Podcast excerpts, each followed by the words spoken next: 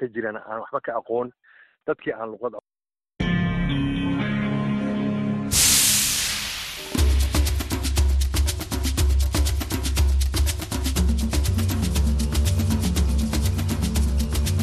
Hii ni idhaa ya Kiswahili ya Sauti Amerika, VOA, ikitangaza kutoka Washington DC.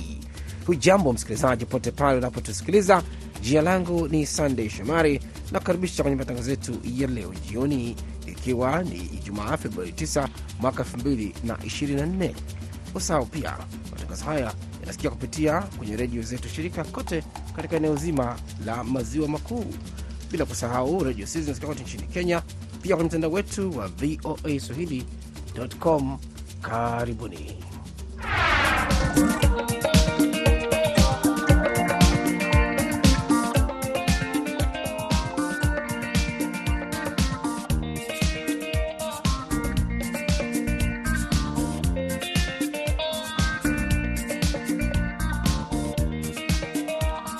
Mimi naitwa Idi Ligongo, tukikukaribisha ambapo kati ya yale ambayo tutakuletea hii leo ni mjadala wa moja kwa moja, yani live talk, tukimulika michuano ya kombe la mataifa ya Afrika na sasa imeingia hatua ya fainali. Je, nani kuibuka kidedea? Lakini vilevile katika habari za dunia, Israel imeanzisha mashambulizi mapya usiku wa kuamkia leo katika mji wa mpakani wa Rafa kusini mwa Gaza.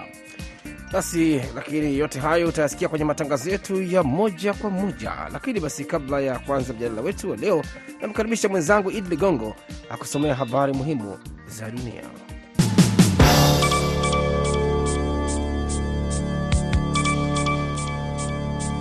Katika habari za dunia, Rais Joe Biden wa Marekani amekosoa vikali kampeni ya kijeshi ya waziri mkuu wa Israel Benjamin Netanyahu ambayo imeua zaidi ya Wapalestina 27,000 kwa mujibu wa maafisa wa afya wa Gaza.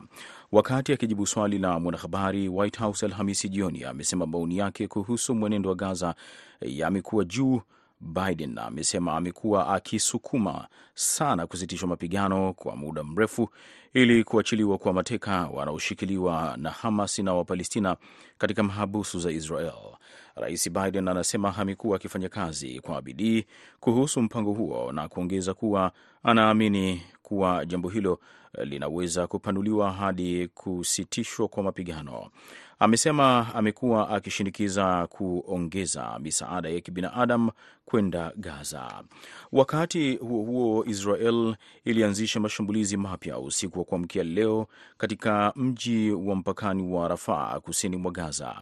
Mashuhuda na maafisa wa hospitali wanasema takribani watu wanane wakiwemo wanawake na watoto wameuawa katika mashambulizi hayo. Shirika la habari la Associated Press limeripoti kwamba mashambulizi yalilenga jengo la makazi la Rafaa na jengo la shule katikati mwa mji wa Zuaida. Mashambulizi hayo yamefanyika saa chache baada ya rais wa Marekani Joe Biden kukosoa kampeni ya kijeshi ya waziri mkuu wa Israel Benjamin Netanyahu ambayo imewaua zaidi ya Wapalestina 27,000 kwa mujibu wa maafisa wa afya wa Gaza.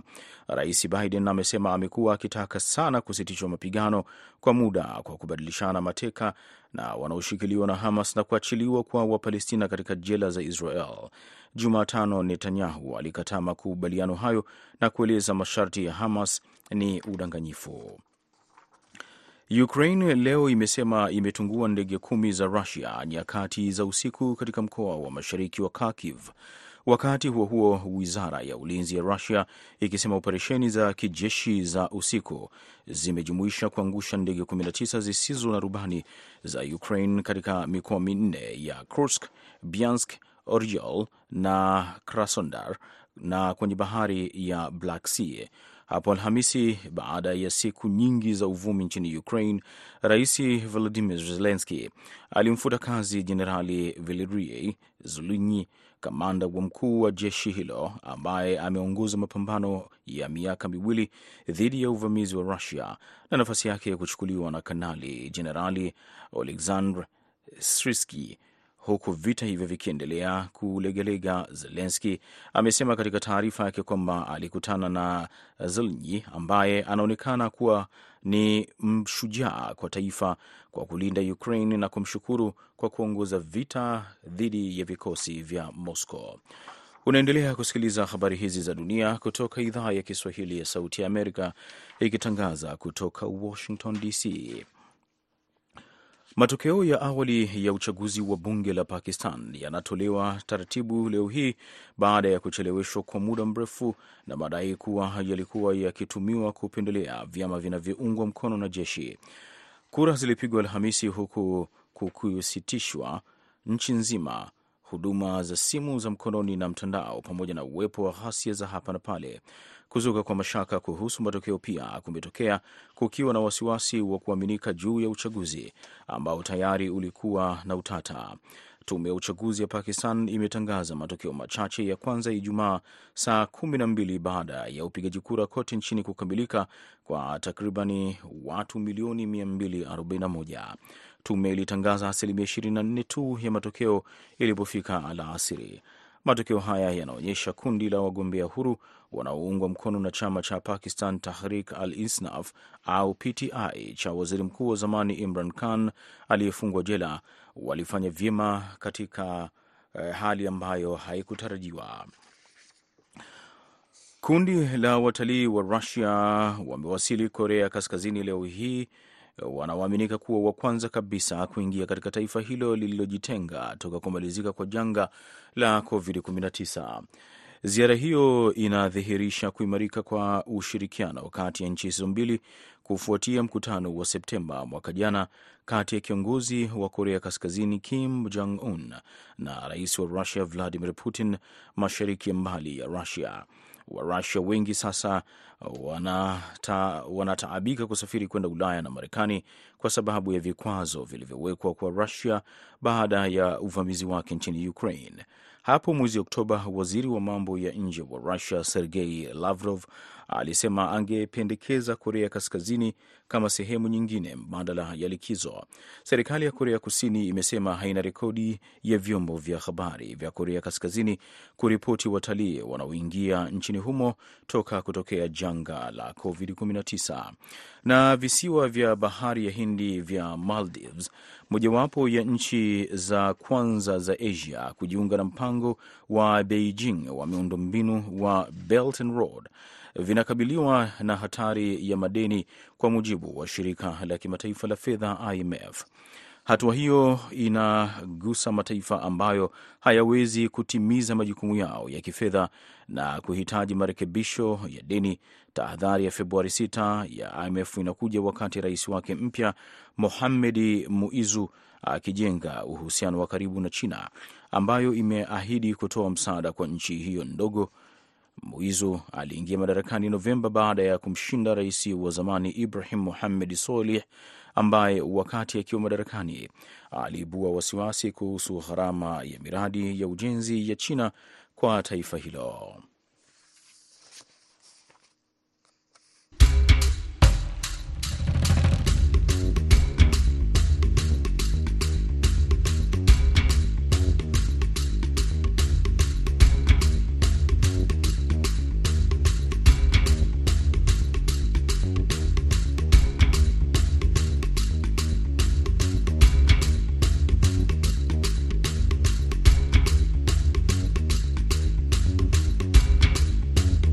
Naendelea kusikiliza matangazo ya idhaa ya Kiswahili ya Sauti Amerika, VOA, ikitangaza kutoka Washington DC. Na kama tulivyozungumza hapo awali, hii leo tunamulika michuano ya kombe la mataifa ya Afrika, AFCON, ambayo inakamilika wiki hii huko nchini Ivory Coast.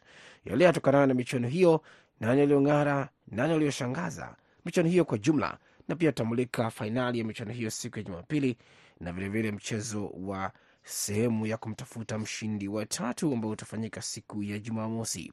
Super Eagles wa Nigeria wanaenda kutafuta karata yao ya kutaka kurudisha hadhi na kuchukua kombe hili tena, wakiwa mikononi mwa wenyeji wa kombe hili Ivory Coast. Lakini wakati huo huo kuna vijana wa DRC ambao tangu mwaka sabini na nne hawajafika hatua ambayo wamefika leo, na sasa wanagombea nafasi ya tatu wakipambana na wana Bafana Bafana kutoka kule Afrika ya Kusini. Hali itakuwaje kwenye mtanange huo? Nani mwenye nafasi ya kushinda na nini ambacho tutarajia kukiona? Basi kuweza kuchambua haya, tunaungana na wachambuzi wetu kutoka nchini Kenya. Tunaye Geoffrey Mwamburi, beki wa kupanda na kushuka. Karibu kwenye Live Talk Mwamburi. Vilevile kutoka kule nchini Jamhuri ya Kidemokrasia ya Kongo tunaye Fundi Obedi, Fundi Obedi ambaye ni mchambuzi na mtangazaji wa redio Ertenka kule Bukavu. Karibu kwenye Live Talk ya Sauti Amerika.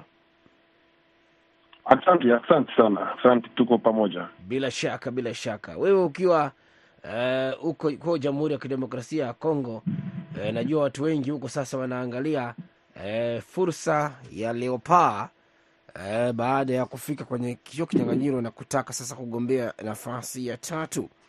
Lakini kabla hujawazungumzia wana Leopard, hebu tuangalie kwanza fainali ya michuano hii. Wewe binafsi e, uliitarajia timu hizi kufika fainali kwenye michuano hii? Nigeria na Nigeria na Nigeria ndiyo, Nigeria nilitazamia kuiona kwenye fainali kwa sababu wana timu nzuri, wana wachezaji wazuri. Uh, mchezaji mzuri barani Afrika Osimhen anakuwa uh, mchezaji wa Nigeria, lakini uh, ni mambo ya kustajabisha sana kuona Ivory Coast kwa uh, fainali, kwa sababu tunajua sote ya kwamba walikuwa um, hawakuwa na matumaini hata ya kupita uh, kutoka katika makundi. Uh, lakini kuwaona kutoka katika makundi na kujikuta kwenye fainali ni miujiza, ni miujiza uh, Ivory Coast, na kuwakuta hapo uh, wanakuwa timu uh, kubwa ya kuogopewa, kwa sababu watakuwa mbele ya ya, ya mashabiki wao. Taifa nzima itakuwa ikiwasindikiza, itakuwa moya kitu kikubwa sana. Uh, fighting spirit yao imeonyesha ya kwamba wanakuwa timu ya ya kuogopesha ya kuogopesha, kwa sababu wametoka mbali na kujikuta kwenye final ni ni miujiza, ni miujiza na kuona tena wamepata uh, fursa ya kupata wachezaji wao ambao wakucheza mechi dhidi ya Jamhuri ya Kidemokrasia ya Kongo uh, kama kapita wao ambaye amerudi, mchezaji uh, wachezaji wao wote ambao wamerudi, wale wanne ambao wakucheza mechi ya Jamhuri ya Kidemokrasia ya Kongo, inakuwa taifa ambayo itaanza kuogopesha, itaogopesha zaidi au imecheza nyumbani. Lakini Nigeria hayo kabisa ilikuwa inangojewa kwenda hadi uh, fainali kwa sababu wanakuwa na timu nzuri sana. Tumeona Walukman uh, tumeona Osimen, Truls wachezaji wazuri, wachezaji wakubwa ambao wanakuwa wakifanya vizuri Ulaya, wanakuwa wakifanya vizuri Ulaya, lakini tunajua ya kwamba uh, nchi kama Senegal ambazo zilikuwa nangojewa hapo wame wameshindwa kuenda mbali na zaidi uh, ni kupitia Ivory Coast ambayo imewa, imewaweka kando na Ivory Coast kuweka kando uh, timu ambazo zilikuwa zinangojewa kwenye final kama DRC uh, kama Senegal, inawafanya wawe timu itaogopewa hadi mwisho, kwa sababu watakuwa waki, um, wakiangaliliwa na dunia mzima, lakini wakisindikizwa pia na nchi nzima. Uh, kiwanja yote itakuwa inajaa uh, jezi za um, za orange na itakuwa ikiwa ikiwa boost uh, Um, morali yao na nawaza mm, itakuwa ikifanya vibaya kwa ndugu wa wa Nigeria, lakini wachezaji wakubwa wa wachezaji wa kulipwa wanazoea kucheza mbali na, na mashabiki wao, na nawaza Nigeria itatumainia wa wao wakubwa kwa kuenda mbali. Sawa, tusubiri hapo hapo. Fundi Obedi kutoka Jamhuri ya Kidemokrasia ya Kongo, asante sana. Ni wakaribishe pia basi kwenye laini ya simu kutoka kule nchini Kenya, Geoffrey Mwamburi beki wa kupanda na kushuka. Karibu Geoffrey, utuambie wewe binafsi utabiri wako kuelekea fainali ya michuano hii. Ulitarajia haya na nini ambacho unakiona hapa?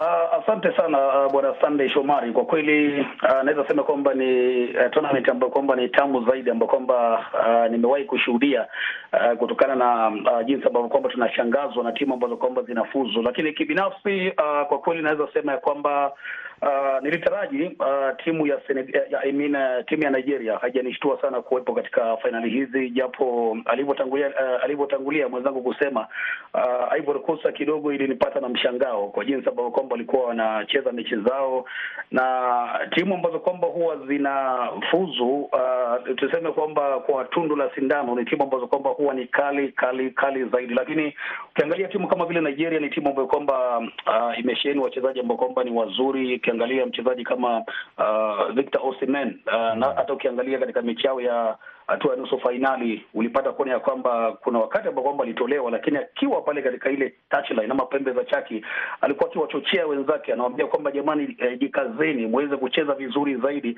na utapata kuona kwamba alikuwa na team spirit ambayo kwamba ilikuwa ni nzuri sana. Angalia Ademola Lukman, uh, wapinzani walikuwa wanamkaba Victor Osman, wanasahau ya kwamba kuna Ademola Lukman. Ademola Lukman ameonyesha mchezo ambao kwamba ni mzuri.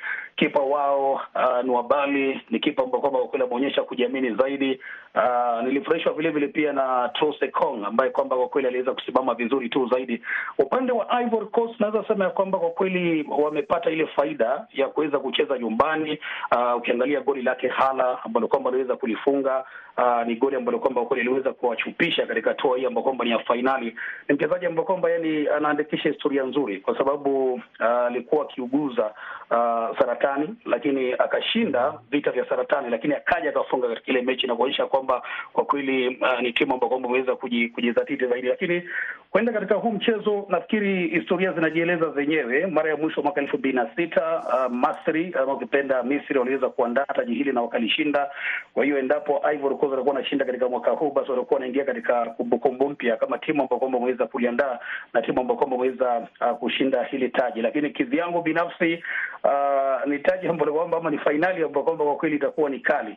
Uh, ukimwangalia yule uh, nguli wa Chelsea wakati ule Didier Drogba, uh, ukiangalia jinsi ambavyo kwamba Ivory waliweza kufuzu, Drogba alifurahia sana na aliruka zaidi na kuonyesha ile raha ya kwamba uh, kushinda ili taji itakuwa ni jambo ambalo kwamba la kupendeza, jambo ambalo kwamba linatia shangwe zaidi. Lakini kibinafsi naweza sema kwamba ni tournament nzuri. Ukiangalia miamba wakiangushwa, uh, Nigeria wakiwapiga Angola katika hatua ambao kwamba ni robo finali, ukiangalia Ivory Coast wakiwatambia Mali uh, katika uh, ya robo finali na kuja katika semi fainali inakuonyesha kwa kweli ya kwamba uh, viwango vimepanda na huwezi dharau timu yoyote.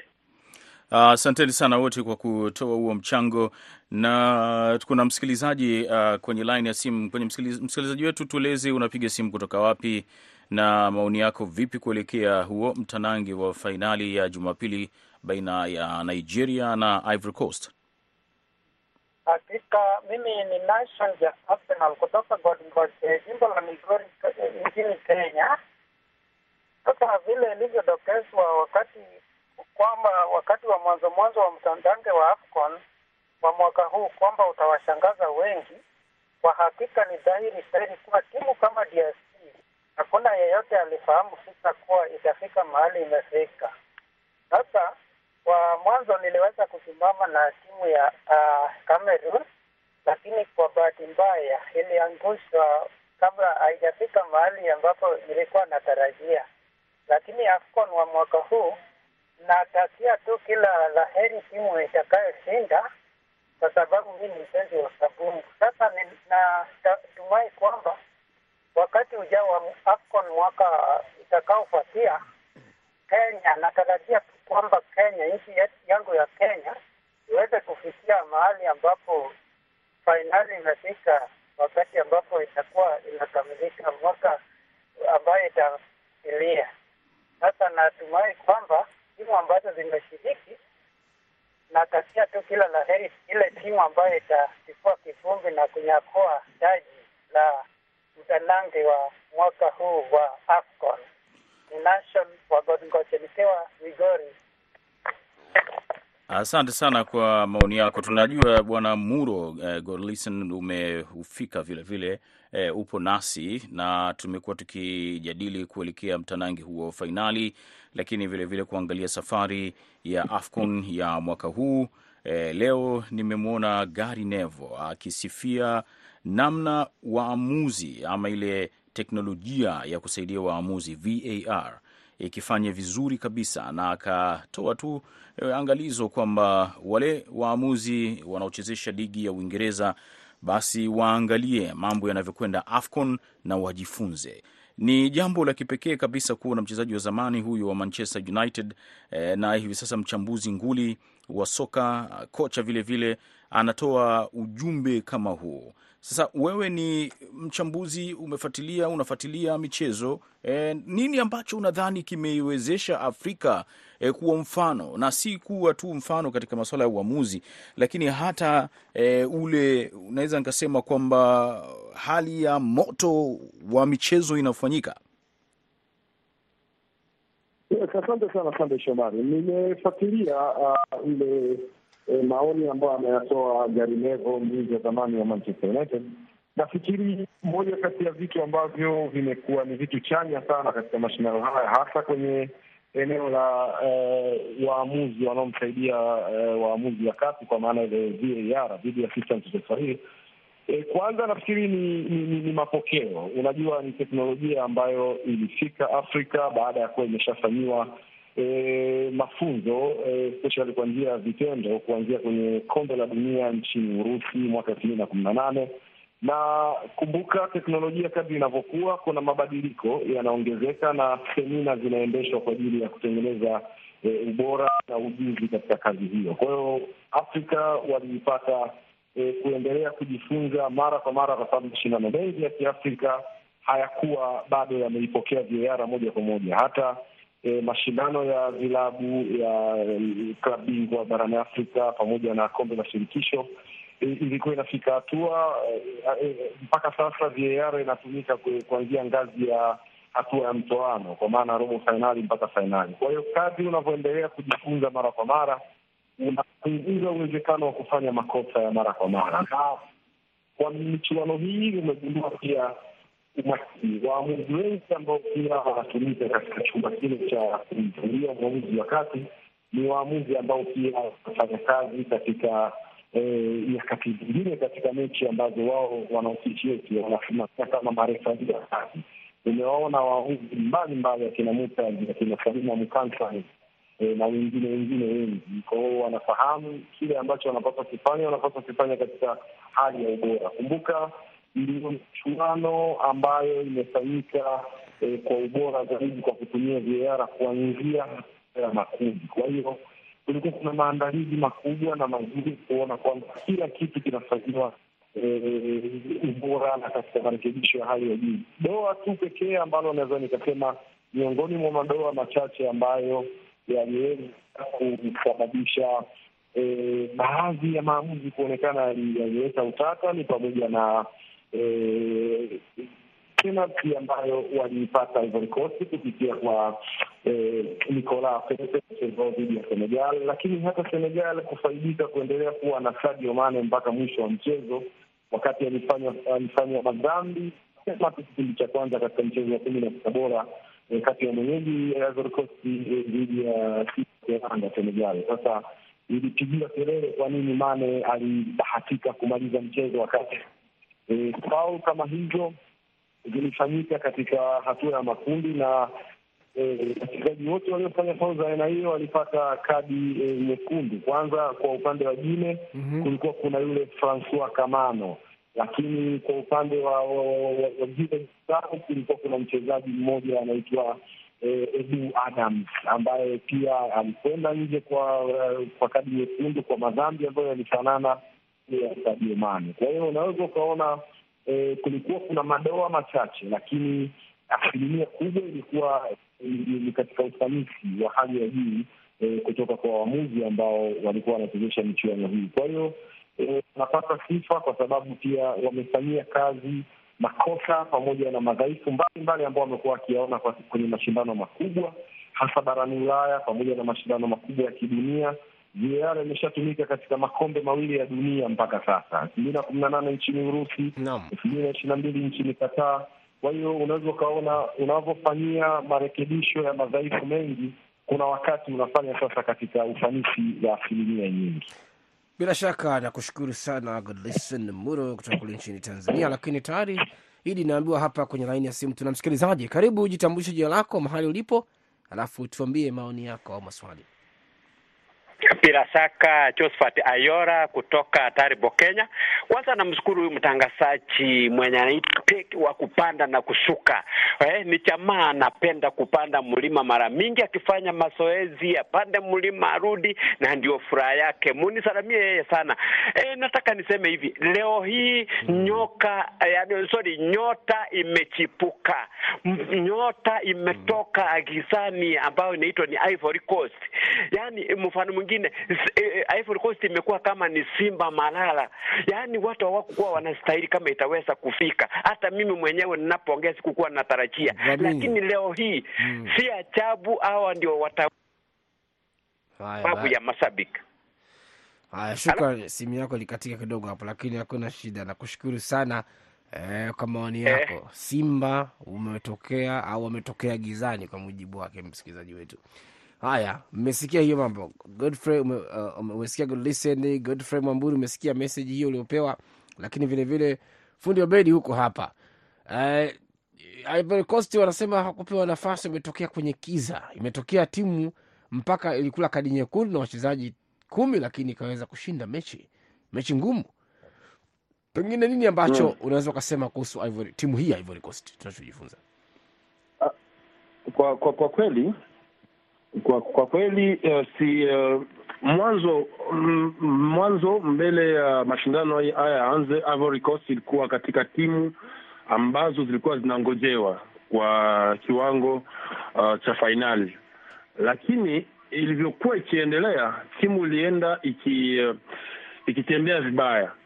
Baadaye ba, wakapata neema neema, kwa sababu timu ya Morocco iliwahi ku kuchapa timu ya ya Zambia na wakapita. Na timu kama hiyo ambayo wamepata uh, fursa ya kutumika ya kufanya fitness uh, spiriti ya hali ya juu, na hiyo uh, kazi imewasaidia wame uh, wamefikia uh, uh, fighting spirit ya ya hali ya juu, na walikuwa na wachezaji, wanakuwa na wachezaji wakubwa, wanakuwa na wachezaji wakubwa. Ukiangalia uh, walinzi wao kama Odilo ambaye anatoka Bayer Leverkusen. Ukiangalia wachezaji wa Ivory Coast wanacheza katika timu kubwa Ulaya, donc ni timu ambayo ilipaswa kuleta kufanya fora, lakini katika makundi timu ika ikaonyesha uzoefu mmoja hivi ambao haukukuwa unangojewa. Bila shaka, naomba usubiri hapo hapo, fundi Obedi. Fundi Obedi, bado tuko pamoja, tafadhali usiondoke kwenye kwenye redio yako. Naomba usubiri, kumesema tuna msikilizaji hapa kwenye laini ya simu, nimpe nafasi eh, kabla tukamilisha hii sehemu ya kwanza. Msikilizaji, karibu, jitambulishe jina lako na mahali ulipo. Shukrani, shukrani sana ndugu mtangazaji. Msailas Mrunga, maeneo ya Kenya, eneo la Kitale. Kusema kweli, AFCON ya mwaka huu ni jambo ambalo pengine itabidi watu wajifunze na watafakari upya katika upangaji wa timu ya taifa haswa mm. Unapoangalia timu ya Ivory Coast ambayo ni mwandalizi ama mwenyeji kidogo mimi kwa mtazamo wangu naona ni kana kwamba walikuja wakagutuka katikati mechi ilipokuwa ikiendelea, na ndio wakapanga upya, wakajaribu kuondoa ile fedhea ambayo tayari ilikuwa imewakumba. Maanake unapoangalia ule kocha ambaye alijiuzulu ama kufutwa, sijui ni nini ilifanyika, yeye tayari alikuwa amepoteza imani mapema. Kwa hivyo nafikiri hata mataifa ya Ulaya na mataifa mengine ambayo Waafrika wanacheza wangekuwa na radhi, wanawaachilia kwa muda unaofaa, ili mataifa ya Kiafrika pia yaweze kujipanga na kwa wakati mzuri, na vile vile tuweze kuwa na ile muda wa pengine wachezaji na coach kuiwa katika kambi kwa wakati unaofaa. Shukrani. Bila shaka nakushukuru sana kutoa maoni yako, na moja kwa moja tu niwaambie kwamba wale ambao mnatusikiza kwenye redio, tafadhali msiondoe kando ya redio yako. Unaweza kuingia kwenye mtandao wetu voaswahili.com. Huko tutaendelea na majadiliano yetu. Majadiliano haya yataendelea na wachambuzi wetu ambao tuko nao, Godlisten Muro kutoka kule nchini Tanzania, mchambuzi na mtangazaji wa redio Eltenka kule Bukavu, fundi Obedi, hali kadhalika Geoffrey Mwamburi kutoka Citizen Radio, uh, beki wa kupanda na kushuka. Tutakuwa tunajadili haya kwenye sehemu ya pili ambapo uh, tutaangalia sasa hizi timu yale ambayo tunayaona uh, kitu ambacho tutajifunza kabisa kwenye michano hii uh, ya mwaka huu idi ambacho pengine timu zetu ambazo zinajiandaa kwa michuano ijayo kile ambacho itabidi wakifanya unajua unapokuwa mwenyeji wa michuano una kazi kubwa, na unaona Ivory Coast sasa wanajipanga kwelikweli kuhakikisha kwamba ile kombe linabaki nyumbani. Lakini nini kitafanyika? Basi tutaongea na wachambuzi wetu. Tafadhali wachambuzi, eh, mwendelee kubaki kwenye laini ya simu kamilisha hii sehemu ya kwanza. Jina langu ni Sunday Shomani, niko na mwenzangu Idi Ligongo. Kaa tayari kuungana nasi kwenye sehemu ya pili. Kwa heri kwa sasa.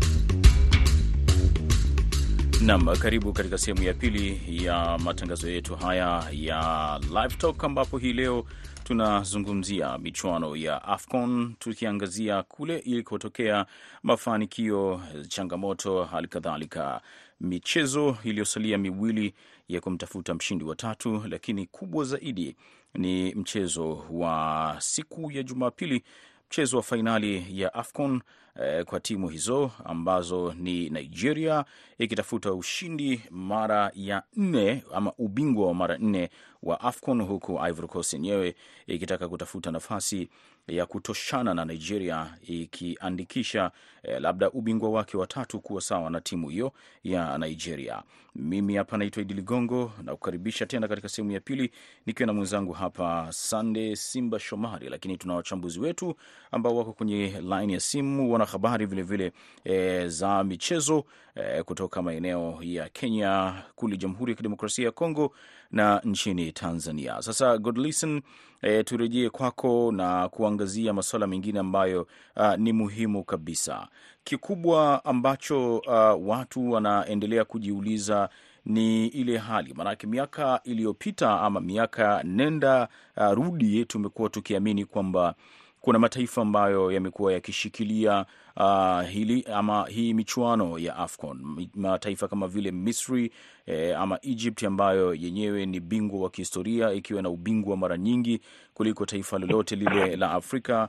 Eh, hali kadhalika timu kama vile Algeria, Morocco, eh, Ghana lakini tumeona zikienda nyumbani mapema kabisa na kutofua dafu, timu ambazo hazikutarajiwa sana. Hata ukiangalia kwenye ngazi ya kumi na sita bora kwenda robo fainali e, mpaka nusu fainali e, si timu ambazo zimezoeleka sana, maanake watu waliamini labda e, mara nyingi unakuta nusu fainali labda Moroko na Misri ama unakuta Nigeria na Ghana au Ghana e, labda na timu ya Tunisia na Algeria.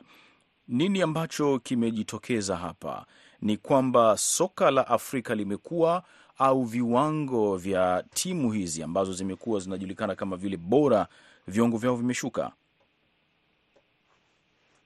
Asante sana Idi Ligongo, swali zuri sana na nafikiri moja kati ya vitu ambavyo vimekuwa e, vinapaswa kufanyiwa utafiti mkubwa sana ni kutazama ni timu kubwa zinaporomoka katika viwango vyao ama ni timu ndogo zinapanda kwenye viwango vyao. Mimi binafsi utafiti wangu umekuwa ukionyesha mifumo ya uzalishaji wachezaji, mifumo ya ukuzaji wa hivi vipaji katika mataifa makubwa kama Misri, Algeria, Moroko, Ghana, Kameruni na kadhalika, bado imeendelea kuwa ni nzuri tena kwa sasa ni mfumo bora kuliko hata zama zile e, za kina Rigobert Song, zama za kina Wael Goma, kina Hassan Shehata miaka hiyo na kadhalika. Lakini e, kinacholeta utofauti kwa sasa, Bwana Idi Ligongo, ni kupanda ngazi kwa mataifa ambayo e, miaka iliyopita hayakuonekana kuwa bora sana kwenye uwanja wa mapambano, kwenye eneo la ushindani.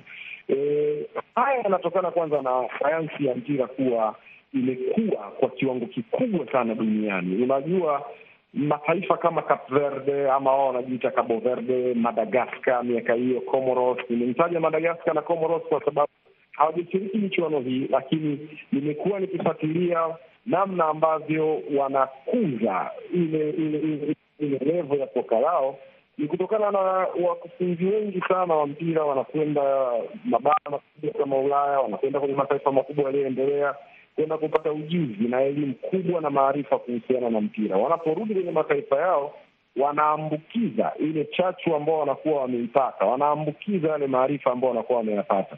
Hivyo inasababisha wakati mwingine hata kama wachezaji wengi hawapati fursa ya kwenda kucheza kwenye ligi kubwa e, barani Ulaya ya Amerika na kadhalika, lakini bado wanapata maarifa mengi ambayo yanaweza yakawaweka katika e, mapambano sahihi dhidi ya e, timu ambazo zina wachezaji wengi wanacheza barani Ulaya. Lakini e, e, kigezo kingine ni mataifa hayo hayo ambayo yalionekana kuwa na ushindani mdogo kupata wachezaji wengi ambao wanashiriki kwenye ligi kubwa kubwa barani Ulaya. Unamwona mfungaji bora mpaka sasa hivi Emiliano Nsue kutoka Gine ya Ikweta, yule anacheza e, katika ligi ndogo tu pale Hispania, lakini alishawahi kupita Uingereza kwenye klabu kadha wa kadha. Unaona mataifa kama umeona jinsi ya Afrika Kusini, kundi kubwa la wachezaji ambao walikuwa wanawakilisha Bafana Bafana ni wachezaji ambao wanacheza katika ligi ya ndani, maana ni TFL, Kenya Soka League. Lakini ukiangalia ni wanacheza kwenye klabu gani? Mamelodi Sundowns na Sondawana, timu ambayo imekuwa na muunganiko mzuri, ikizisumbua timu kubwa sana Afrika za vilabu. ikija mahesabu, wao ndio mabingwa wa kombe jipya kabisa la michuano hii ya African Football League. Sasa unaichukua ile krimu yote kutoka Mamelodi Sundowns Basi mtu kama Pesitau ambao alishawahi kupita pale, akaenda Brighton and Hove akaenda Club Brugge, akaenda Al Ahly kwa sasa. Unapata ni muunganiko wa wachezaji wanaofahamiana, ile chemistry, kwa maana muunganiko inakuwa ina, inatengenezeka kwa urahisi sana kwa mwalimu yeyote anayechukua timu. Kwa hiyo kwa upande wangu hili Ligongo, nachoamini ni timu ambazo zilikuwa ni za madaraja ya chini, hata kwenye renki zile za FIFA zilikuwa ni katika namba za chini, zimeweza kuongeza e, ngazi yao ya mapambano na ushindani, kuzipata zile timu ambazo zilikuwa na ubora miaka hiyo, kwa sababu kama Misri alikuwa na Mohamed Aboutrika miaka hiyo, leo hii ana Mohamed Salah.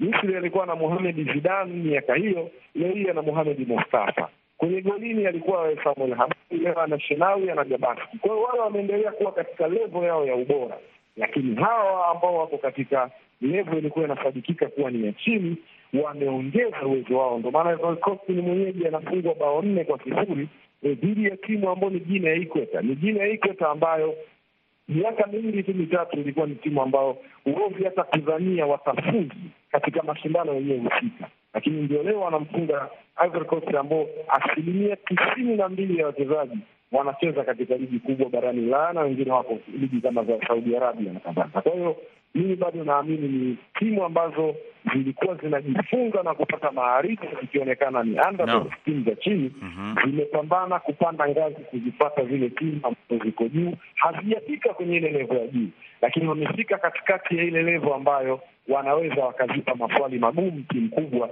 zikashindwa kuyajibu katika majibu sahihi. Bila shaka asante sana uh, Godlisten Muro. Lakini pia nirudi kwako Geoffrey Mwamburi, hebu tuambie mtazamo wako sasa, tukiangalia e, wachezaji ambao wamejitokeza. Umeona wachezaji wengi wakijitokeza kwenye michano hii wazuri, ambao pengine hamkujua hapo mwanzo, lakini vilevile vile, timu zilivyofanya, tumeshutuliwa na mengi kwenye michano hii, lakini pia e, vijana wa DRC kufika hapo walipofika bila hata kushinda mechi moja kwa dakika tisini, pengine hiyo imekushangaza na pengine nini ambacho unakuja na mtazamo wako ukiangalia mtanange wao uh, unaokuja na vijana wa Bafana Bafana?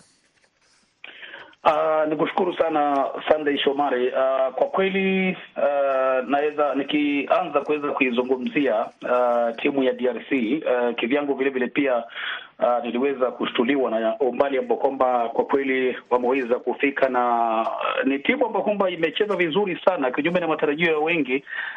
Nilikuwa uh, nikiangalia mchezo wao dhidi uh, ya uh, wenyeji ambao kwamba ni mchezo wa nusu fainali ambao ni Ivory Coast, na nilifurahishwa sana na uh, ule ushirikiano mzuri. Ukiangalia pale nyuma walikuwa wanacheza wachezaji, Kalulu akiwa katika ubao wa kulia Uh, Chancel Mbemba ni mchezaji ambaye kwamba ana tajriba kweli na ukiangalia uh, aliwapatia tabu sana Ivory Coast kuweza kuvuka katika sehemu yao ya, ya, ya kujidai. Uh, Inonga Masuaku kutaja tu uh, nilifurahishwa vile vile pia na mchezo wake Bakambu ambaye kwamba alikuwa ni lone striker pale mbele. Uh, hata ukiangalia uh, zile sub uh, ambazo kwamba walikuwa wanazifanya uh, kina Bogonda, Banza, Mayele, Shibola uh, na mchezaji Sila ilikuwa inakuonyesha kwamba kwa kweli uh, kocha alikuwa amepanga vizuri sana hiki kikosi. Kwanza nafikiri uh, ukiangalia kabla mechi yao dhidi ya Ivory Coast wakiimba nyimbo za taifa walikuwa wamevalia uh, vile vitambara ama niseme kwamba zile beji za kuonyesha uh, maafa ambayo kwamba yanaendelea katika taifa la Kongo. Kwa hiyo nafikiri kufika hapa ambao kwamba wamefika, wametuma ujumbe kwamba uh, licha ya yanayoendelea uh, bila shaka katika taifa letu, lakini tupo hapa kuweza uh, kujipigania na kutangaza ya kwamba uh, Kongo bila shaka ni moto wa kutia mbali ifikapo ni, ma, ni, ni masuala mazima ya mchezo wa soka. Kwa hiyo uh, wameonyesha mchezo ambao kwamba ni mzuri na na imani ya kwamba wakiendelea kushikilia hiki kikosi, basi utapata kuna kwamba watakuwa wanafanya vizuri sana. Afrika Kusini kidogo sijaizungumzia, nije kwa timu ya Afrika Kusini. Mwenzangu awali alitaja uh, idadi kubwa ya wachezaji ambao kwamba wameungwa kutoka uh, klabu ya Mamelodi Sundowns, na ukiangalia wachezaji ambao kwamba wamecheza pamoja kwa muda mrefu na wanapatana katika majukumu ya kitaifa, basi inatoa wepesi wa kuweza kuiana vizuri uh, pale uwanjani uh, na kwa kweli uh, ukiangalia kama ile mechi yao ya nusu fainali uh, ukiangalia kwamba baada ya ile penalti na ikalazimu mchezo uweze kuingia katika muda wa ziada uh, na ukaamuliwa katika hatua ya matuta. Williams alifanya vizuri sana katika hatua ya robo fainali uh, kwa kweli, lakini ukiangalia kidogo penalti ziliweza kumlemea, lakini wanasema kwamba penalti siku zote uh, hazina mwenyewe. Uh, mchezaji E, ndio. Kwa hiyo kivyangu naweza sema kwamba itakuwa ni mechi ya kumtafuta mshindi wa tatu na wane, itakuwa ni mechi ambayo kwamba ni ngumu uh, lakini uh, labda napigia upato uh, timu ya Kongo kuweza uh, kushinda katika uh, katika ule mchezo. Nikija katika upande wa Ivory Coast eh, kwa haraka upesi uh, ukiangalia takwimu zinasema ya kwamba magoli sita ya Ivory Coast katika makala ya mwaka huu ya kombe la AFCON mwaka elfu mbili ishirini na tatu yamefungwa wachezaji tofauti. Ukiangalia Seko Fofana, Jean Philippe Crasso, Franka Kesi, Simon Andingra uh, na Omar Diakite na bila kusahau ile goli la mwisho lake Sebastian Haller. Na ukiangalia ni kwamba uh, katika single edition nafikiri historia zinarejea mpaka mwaka elfu mbili na nane ndio magoli mengi zaidi ambayo kwamba kufungwa na wachezaji tofauti. Hii inakuonyesha ya kwamba hawategemei mchezaji mmoja. Ukiangalia kwa mfano kama timu vile kama Nigeria William Trosekong uh, ukiangalia kati ya magoli manne kati ya matano ama mashuti manne kati ya matano ambao kwamba wameweza kuyapiga katika makala ya mwaka huu uh, ukiangalia ni kwamba inakuonyesha kwamba Nigeria ni timu ambao kwamba ina wale wafungaji ambao kwamba tunawategemea Demola, lakini Ivory Coast ukiangalia wachezaji ni wengi ambao kwamba wanategemewa. Hii inakuonyesha kwamba fainali kwa kweli itakuwa ni fainali ambayo kwamba itakuwa ni gumu, lakini wachezaji wamejitokeza kama ulivyouliza Somari. Uh, kwa kweli tumeona vipaji. Kuna dogo fulani nilimwona wa, wa, wa Cape Verde kidogo jina lanitoka, lakini aliletwa kama nguvu mpya. Uh, kwa kweli mchezo kwa kwamba uliweza kuaga mashindano haya na ulikuwa unaona mpaka namulikwa na kamera, wanamsingle out kama ni, ni, ni, ni, ni mchezaji mzuri. Kwa nafikiri ni platform nzuri pia ya kuwauza wachezaji eh, wachezaji wanajua kwamba hapa Uh, ni platform nzuri ya kuweza kujiuza na kujitangaza kwa vilabu vya nje kuweza kutuchukua. Ndio maana unaona kwamba wanatia bidii zaidi. Bila shaka bila shaka, Geoffrey Mwamburi, beki wa kupanda na kushuka, umeeleza vizuri kabisa hapo, lakini pia ningependa kusikia nyumbani wanasema nini kule Jamhuri ya Kidemokrasia ya Kongo, na tunaye bwana fundi Obedi ukiwa hapo Bukavu. Hebu tuambie huko nyumbani, haya matokeo ya Leopard yamepokelewaje? Uh, Leopard wamefurahisha sana roho za za Wakongomani kwa sababu watu hatukuwa na kama wana, wanaweza fika wanaweza fika hapo, lakini wame, wameenda na, na roho wameenda na mateso ya Wakongomani, na nakumbusha kama uh, mbele uh, mashindano haya yaanze, mchezaji kama Yohani Wisa alikuja kuangalia mwenyewe mambo yanayopitika Kongo uh, ng'ambo za za za, za Goma, alitembea na akaona gisi watu wanateseka, na baada ya pale alirudi na akaaidia kwamba watafanya yote ili wapeleke sauti ya wa Wakongomani na dunia mzima isikie kwamba watu wanaendelea kuteseka huku, na vijana wao wali wamefanya kazi na tunashukuru sana. Uh, nikifatana na wataalamu wa wa takwimu ya shirikisho la kabumbu uh, barani Afrika wanasema kwamba kumejazua goli uh, mia moja arobaini na sita mpaka hapo katika uh, mashindano haya, lakini Kongo imejaza bao sita na mwa hizo bao sita kuna Yohan Wissa ambaye amepata baraka za za wakongomani wengi wa kuja kuangalia watu wanaoteseka ng'ambo za za Goma huku na maeneo ya ya vilima ya ya North Kivu. Amejaza tatu, amejaza tatu, na wakongomani wote wa wanajisikia wakiwa na furaha kuona Kongo, hata kama wametoka wamefanya cha, cha lazima. Uh, katika makundi um, kusema kwamba Kongo haiku, haikushinda mm. na haikushindwa pia haikushindwa pia na ikafuzu na ikaendelea, kisha ikachapa Misri, ikachapa Guinea magoli tatu kwa moja. Ah, ah, walipokutana na Ivory Coast ambayo ilikuwa ikichezewa nyumbani na mchezewa nyumbani utuzwa, Mnajua hiyo yote iliyopita, mm. walikuwa na nguvu zaidi kuliko Kongo, na waambia kwamba hata jezi za Jamhuri ya Kidemokrasia yako hamutazipata kwenye duka, hata jezi zote zimeuzwa, zimeisha, um, mm. zimekwisha uh, kila kitu ambacho kinachapwa juu Kongwe, iwe buku iwe uh, viatu iwe nini, yote imeuzwa. Sisi wote tulitafuta ili uh, tusindikize hao vijana na wamebariki roho zetu kabisa, wamebariki roho zetu. Mchezaji mkubwa kama Chancel Mbemba, uh, Gedeon Maswaku, um, uh, Gedeon Kalulu, Artir Maswaku, Inonga Baka ambaye anacheza Tanzania, mm. uh, Cedric Bakambu ambaye kwa kupitia mashindano haya amepata klabu nzuri ng'ambo ya Uhispania, Betis Sevilla. Theo Bongonda ambaye Kongo tunamwita Messi, uh, Gael Kakuta, Pikel Mutusami, Yohan, wachezaji wengi wamebariki roho za Wakongomani, na naweza kuambia katika machozi ya vita mm -hmm. Wakongomani wamepata raha kupitia timu ya taifa kwa muda kidogo, huyu, na wametupatia furaha zaidi na nawaza kwamba wakongomani wataendelea kuwasindikiza uh, watakapoenda pigania nafasi hii ya tatu kama walikuwa wameishaifanya um, mwaka elfu mbili uh, na kumi na tano walimaliza na kwa nafasi ya tatu. Nawaza vitaendelea kuwa kuwa vizuri, na tunashukuru Mungu kuona wamefanya vizuri.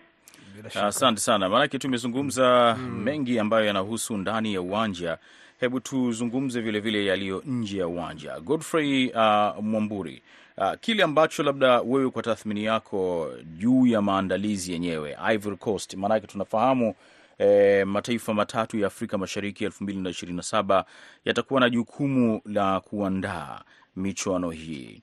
Nini tathmini yako katika maandalizi mazima, kuangalia viwanja eh, hali labda ya usalama kwa ripoti mbalimbali ambazo umezipata eh, lakini tunajua hoteli, sehemu za kufanyia mazoezi, japokuwa ukosolewaji mkubwa ulitolewa kwa timu ya Moroko ambayo ilitaka kuwa tofauti kidogo, kuishi ama kukaa katika eneo ambalo wenyewe walijitegemea. Nini tathmini yako? Uh, hili Ligongo, ni kushukuru sana. Uh, kwa kweli nafikiri uh, upande wa maandalizi na uh, wapongeza sana. Uh, ama kupongeza serikali ya Ivory Coast na Ivory Coast kiujumla. Kwa kweli nilikuwa nikiangalia zile takwimu ambazo zinakuambia kwamba kuna viwanja uh, ambavyo vilijengwa upya, kuna viwanja ambavyo kwamba vile vile pia vilikuwa vimekarabatiwa, na ulikuwa ukiangalia inakupatia takwimu za mwaka wa elfu mbili ishirini na moja uwanja uh, umekarabatiwa na sasa hivi ni kazi ndogo tu ambayo kwamba inafaa ifanywe. Nafikiri ni jambo ambalo kwamba wamelichukulia serious kwa timu ama kwa taifa ambalo kwamba linafahamu ya kwamba ama linafahamu umuhimu wa kuweza kuandaa uh, kipute ambacho kina hadhi kama hiyo ambacho uh, kikija ama mkikiandaa, mnatoa fursa ya makuzi ya biashara uh, mnatoa fursa vile vile pia ya nafasi za ajira basi nafikiri Ivory Coast waliweza kujipanga sana, na kando na ule uwanja wa Kutara ambao unafikiri mojawapo ya nyanja za zamani sana ambazo kwamba uh, ziliweza kujengwa enzi hizo, uh, wameweza kufanya vizuri sana kuweza kukarabati. Na nafikiri swala la pili nitakuwa nataja kuhusiana na usalama, uh, maanake kuna vipute ambavyo tunashuhudia ama tournament ambazo kwamba tunashuhudia hali ya mkanyagano, ile stampede, uh, hali labda ya vurugu, lakini angalia jinsi ambavyo kwamba uh, ili taji limeendeshwa li, limeendeshwa katika njia ambayo kwamba ni nzuri. Uh, mashabiki hata kama labda kuna visa lakini havijajitokeza, yani ni visa ambavyo kwamba labda havijafikia vimeripotiwa vikubwa zaidi. Kwa hiyo inakuonyesha kwamba kweli mashabiki pia nao wame uh, wamebehave sana uh, katika haya mashindano na uh, vile vile pia uh, niseme kwamba usimamizi mzima wa hili kwa kweli umependeza sana. Umetaja kuhusiana na mwaka elfu mbili ishirini na saba uh, ile pamoja bid ama ile zabuni ya pamoja ambayo kwamba iliweza uh, kukumbatiwa uh, na hivyo basi Afrika Mashariki kwa ushirikiano na Kenya, Uganda na Tanzania wakapatiwa nafasi ya kuweza kuandaa. Uh, juzi nilimwona waziri wa michezo kutoka nchini Kenya uh, Ababu na Mwamba alikuwepo, nafikiri alitazama kama sijakosea, mojawapo ya uh, nusu fainali mbili ambazo uh, ilikuwa zimepigwa juzi uh, labda ile ya uh, Afrika Kusini ama hii nyingine, na uh, alizungumza ali, ali, ali, ali kuna video akisema ya kwamba amekuja hapa uh, Ivory Coast kuweza kujionea uh, mifumo yenye ipo ambao kwamba labda kwa ushirikiano na labda serikali ya Tanzania na Uganda watakuwa wanashirikiana kuweza kuangalia ni mbinu gani hao jamaa wameweza kuitumia, jopo uh, ambao kwamba liweza kuandaa litumia rasilimali gani. Uh, kwa hiyo nafikiri inaleta uhai kuona ya kwamba Afrika Mashariki uh, mwaka elfu mbili ishirini na saba wakiandaa taji hili tuweze uh, kushuhudia maswala ya ya, ya, ya maandalizi. Kwa hiyo nafikiri cha muhimu zaidi hapa ni, ni maandalizi na muda uliopo na nashukuru kwa sababu ukiangalia Uganda, nafikiri uwanja wa Nambole, uwanja uh, wa Nakivubo uh, ni baadhi ya nyanja ambazo kwamba zitakuwa zinatumika katika uh, zipo katika ile ile zabuni.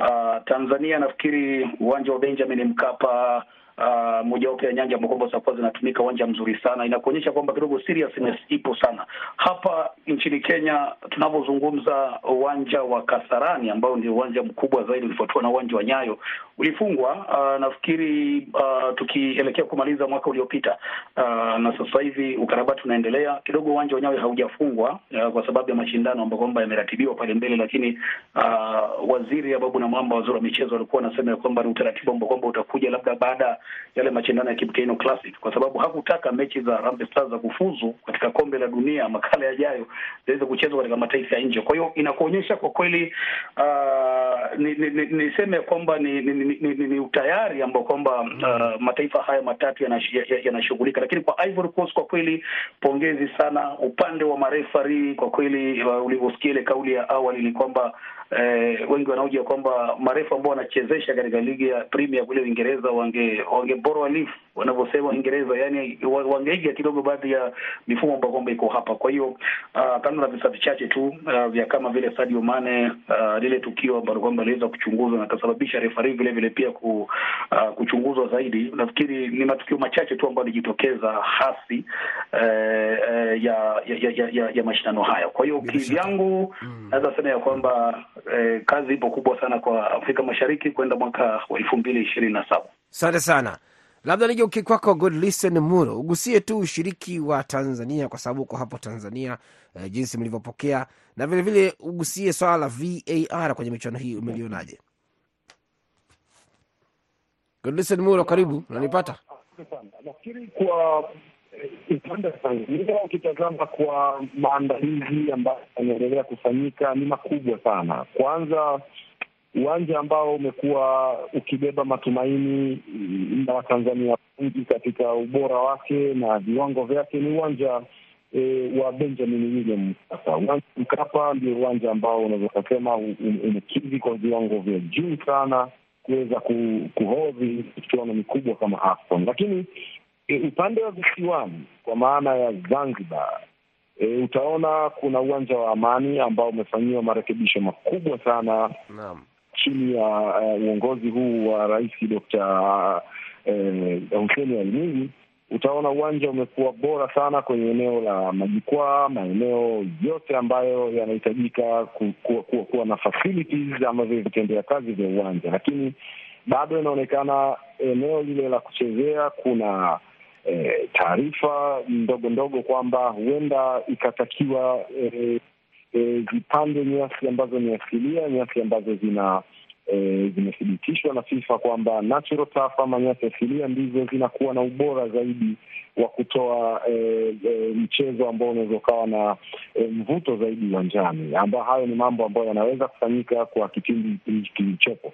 Lakini mkoani Arusha inaonekana pia kulikuwa kuna mradi ambao unaweza ukaendelea E, wa kuendelea na maandalizi haya ya viwanja bora kwa ajili e, ya, ya, ya, ya, ya michuano kama hiyo. Lakini nje ya viwanja tu kuna mengi ambayo hmm, yanapaswa kutazamwa zaidi ya eneo tu la kuchezea na eneo la mashabiki kwa ajili ya mchezo husika. Kuna masuala mazima ya kiusalama. Ni nchi ambayo imekuwa na ubora sana e, katika eneo la usalama wa watu na mali zao, lakini wageni ambao wanashuka e, katika viwanja vya ndege kuja kwa ajili ya masuala mbalimbali ya utalii na shughuli nyingine za kibiashara. Kwa hiyo hata kwenye michuano kama hii unategemea e, ile level ya juu ya kutunza amani, ya kutunza usalama wa nchi, bado ni kitu ambacho unakipigia chapuo kwamba kinaweza kuwa katika ubora wa hali ya juu. Lakini kingine ambacho kinaweza kikaleta mvuto kwenye mashindano haya na kuonyesha E, e, ubora wa vigezo vyako vya kuandaa michuano kama hii. Ni eneo la utalii e, Tanzania ni nchi ambayo imekuwa ikifanya vizuri sana kwenye eneo la utalii, hasa baada ya rais wa sasa Mama Samia Suluhu Hassan e, kuwa alifanya mpaka e, filamu bora kabisa ile Royal Tour e, kutangaza utalii kwa kiwango cha juu kweli kweli na kufungua mipaka kwa ajili ya, ya, ya, ya suala zima la utalii. Kwa hiyo ni kitu ambacho kitawasukuma watu kuona tunapaswa kuitembelea nchi ya Tanzania, tunapaswa ku kulingana na kufika kwenye eneo husika la mashindano ya AFCON elfu mbili na ishirini na saba kwa sababu ya eneo hilo la utalii.